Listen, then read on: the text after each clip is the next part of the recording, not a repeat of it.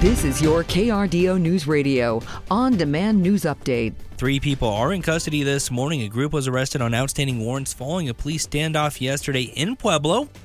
Pueblo PD says all began yesterday morning as they tailed a stolen vehicle to a resident on the residents on the city's east side on Malls de la Avenue.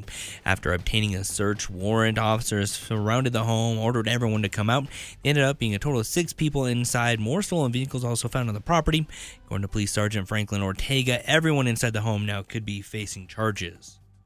The Pueblo County Sheriff's Office is looking into several vandalism cases. They happened this past weekend in Pueblo West. Deputies say the vandals caused thousands of dollars in damages to mailboxes, vehicles, and other property. They targeted the area south of Highway 50, including Pueblo West High School. Anyone with information is asked to come forward. A Colorado Springs city worker is expected to be okay after they were hit by a car. The accident happened just after 9 o'clock yesterday morning near East Platte Avenue and North Academy Boulevard. Police say the city worker was putting up road construction signs when they were hit. The worker was taken to the hospital with non life threatening injuries. The driver was cited on the scene, but no arrests were made. A Pueblo student in the hospital after a fight at Centennial. Police say that he got into the fight with another boy at the high school around 2:30 yesterday afternoon, suffering serious injuries. The other student arrested on assault charges. Now it's still unknown at this time what triggered the event, but the district assures violence at campuses is not acceptable and they are working on more steps for disciplinary action. Arming students in class. That's what a Colorado Springs school district will be discussing today. D20 administrators are looking for ways to beef up security at all campuses. Now, one option is training staff through the state's FASTER program so they know how to carry guns safely.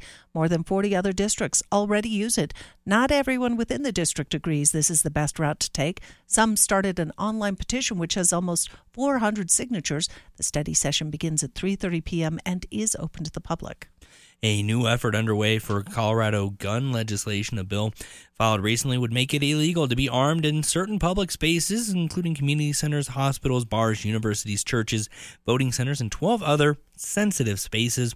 One of the lawmakers behind the push calls it common sense, saying that there need to be clear where it's okay to have a gun and where it's not. The debate continuing. Tom Mauser is with Ceasefire Colorado, while Paul Paradise owns Paradise Sales here in Colorado Springs. Yes, there are again many many responsible gun owners that, that uh, have a have a permit, but uh, you know we, we don't wear a label that says I'm I'm a good responsible concealed carry holder. You, you can trust me.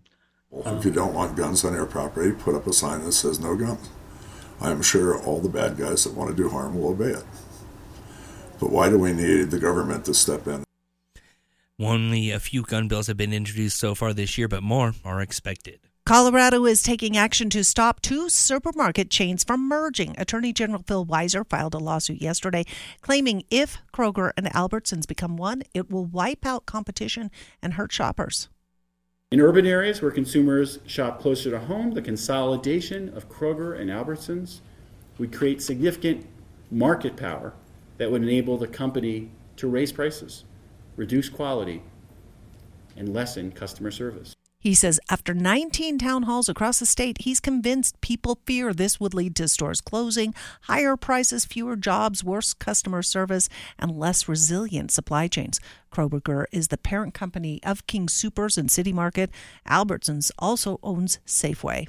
New rules are coming for riding electric bikes in Colorado Springs. The focus will be on local trails and in parks. Colorado Springs Trails Open Space and Parks manager Lana Thelen says electric bikes are not allowed on TOPS property, but it's time for a critical look and maybe an update to the rules. It is a very complex issue. On the surface, it may seem as simple as just whether or not we allow e bikes, but we do have a lot of um, regulating factors that come into play.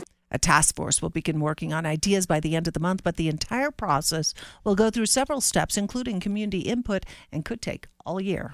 Now, El Paso County residents who haven't received their property tax bills yet should be calling the treasurer's office.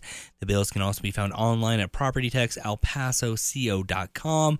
Option 1 allows residents to pay the full amount by April 30th. The uh, option 2 allows owners to pay the first half by February 29th, the second half by June 17th. Sunny to partly cloudy skies here for your Thursday afternoon. We'll max out in the mid 50s, Colorado Springs, about 57 in Pueblo.